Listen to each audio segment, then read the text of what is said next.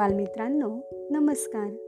मी विजया गायकवाड आणि आपण ऐकत आहोत आपल्या ऑडिओ कथा मालिकेतील आजची गोष्ट. गोष्टीचं नाव आहे तिघा मित्रांची कहाणी. आणि ही गोष्ट आहे शालेय विद्यार्थ्यांसाठी बोधकथा या पुस्तकातील. चला तर मग ऐकूया गोष्ट. ब्रह्मदत्त हा काशीचा राजा होता. तेव्हाची ही गोष्ट.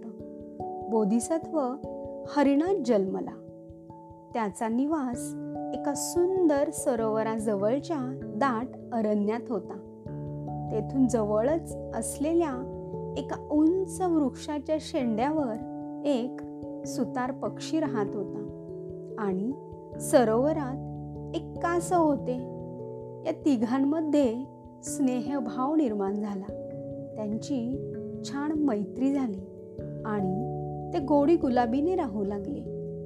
एकदा एक शिकारी पक्ष्याच्या शोधात हाती भाला घेऊन त्या रानात भटकत असताना त्याला सरोवराच्या काठावर बोधिसत्व हरणाच्या पायाचे ठसे उमटलेले दिसते. इथे रोज एक हरिण पाणी प्यायला येत असावे हे त्याने ताडले लोखंडी साखळ्यांसारखे मजबूत जाळे त्याने तेथे पसरले. आणि नंतर तो आल्या वाटेने परत गेला. त्या रात्रीच्या प्रथम प्रहरी बोधिसत्व हरिण पाणी प्यायला जाऊ लागला आणि त्या फासात अडकला. तेथून तो करून स्वरात ओढू लागला. वाचवा वाचवा मला कुणीतरी वाचवा. सुतार पक्षाने ती किंकाळी ऐकली. आणि एक झेप घेऊन तो झाडावरून खाली आला. मग कासवानेही आपले अंग पाण्याबाहेर काढले. हे दोघे मित्र आपल्या तिसऱ्या मित्राला जाळ्यातून कसे सोडवावे याचा विचार करू लागले. मग सुतार पक्षी कासवाला म्हणाला मित्रा तुला दात आहेत. तू कुरतड नाही जाळे. मी त्या शिकाऱ्याचा काणोसा घेत राहतो. शक्य तर तो काही काळ दूर राहील असेच करतो. बाबा रे आपण असे केले नाही तर आपला मित्र प्राणाला मुकणार. हे ऐकून कासवानेही आनंदाने होकार दिला. मग त्याने जाळे कुरतडण्याच्या कार्याला आरंभही केला. इकडे सुतार पक्षी शिकाऱ्याच्या निवासस्थानी गेला. तांबडे फुटताच शिकारी हातात सुरा घेऊनच घराबाहेर पडला. सुतार पक्षाने ते पाहिले. शिकारी झोपडीच्या दाराबाहेर पडतो न पडतो तोच त्याने एक चित्कार केला आणि पंख फडफडवून जोरानं शिकाऱ्याच्या चेहऱ्यावर झडप मारली. शिकारी उद्गरला. कुणीतरी अपशकोणी पक्षानं या माझ्या चेहऱ्याला स्पर्श केलाय. कोण आहे हा? आणि असं म्हणून तो मागे फिरला. मग त्याने थोडा वेळ आपल्या झोपडीत विसावा घेतला. नंतर पुन्हा उठून सुरा हाती घेतला आणि मग तो मागच्या दाराने बाहेर पडू लागला. चतुर सुतार पक्षी तयार होताच. शिकाऱ्याचे पाऊल दाराबाहेर पडताच त्याने पुन्हा पूर्वीसारखीच एकदा त्याच्या चेहऱ्यावर झडप घेतली. आता मात्र शिकाऱ्याने कपाळावर हात मारून घेतला आणि म्हणाला अरे रे पुन्हा अपशकून? आणि तो परत मागे फिरला. झोपडीत थोडा वेळ विसावला. आता सूर्य बराच वर आला होता.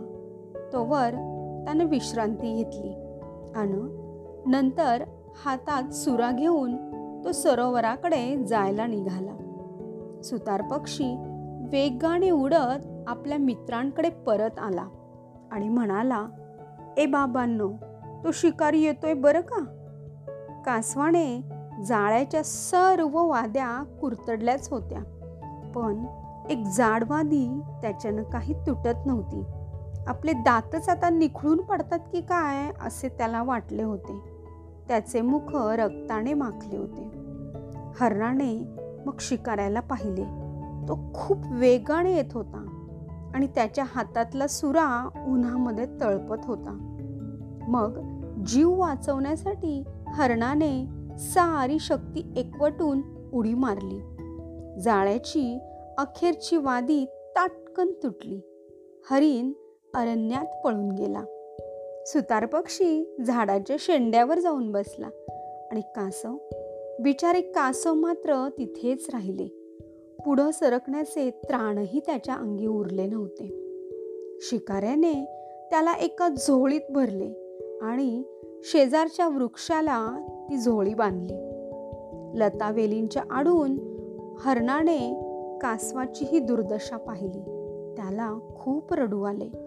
आपल्या जिवलक मित्राची सुटका करण्याचे त्याने ठरविले. मग तो हळूहळू हळू चालत शिकाऱ्याच्या पुढे आला.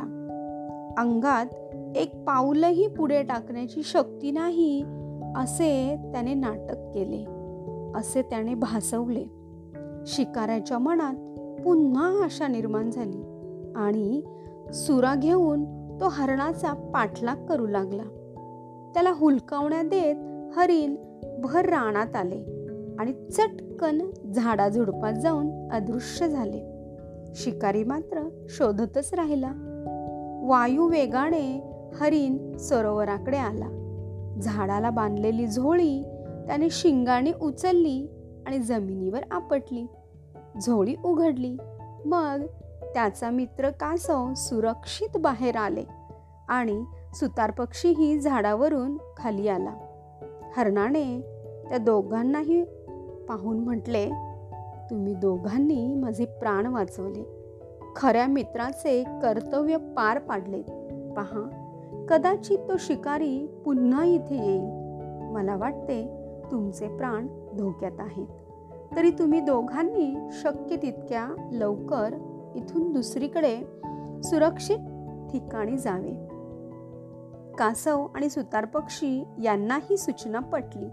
कासवाने लगेच पाण्यात उडी घेतली आणि सुतार पक्षी उंच उडत रानात दुसरीकडे गेला. हरणाने अरण्यामध्ये गमन केले आणि इकडे थोड्या वेळाने शिकारी आला पण त्याला तिथे कुणीही आढळले नाही. त्याची फाटलेली झोळी मात्र त्याला तिथे दिसली. ती घेऊन निराश अंतकरणाने तो घरी परत आला आणि तिघा मित्रांनी त्याला चांगलेच बनवले होते.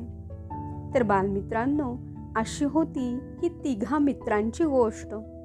यातून आपल्याला हाच बोध मिळतो की एकजुटीने राहिल्यास सगळ्यांचाच फायदा होतो.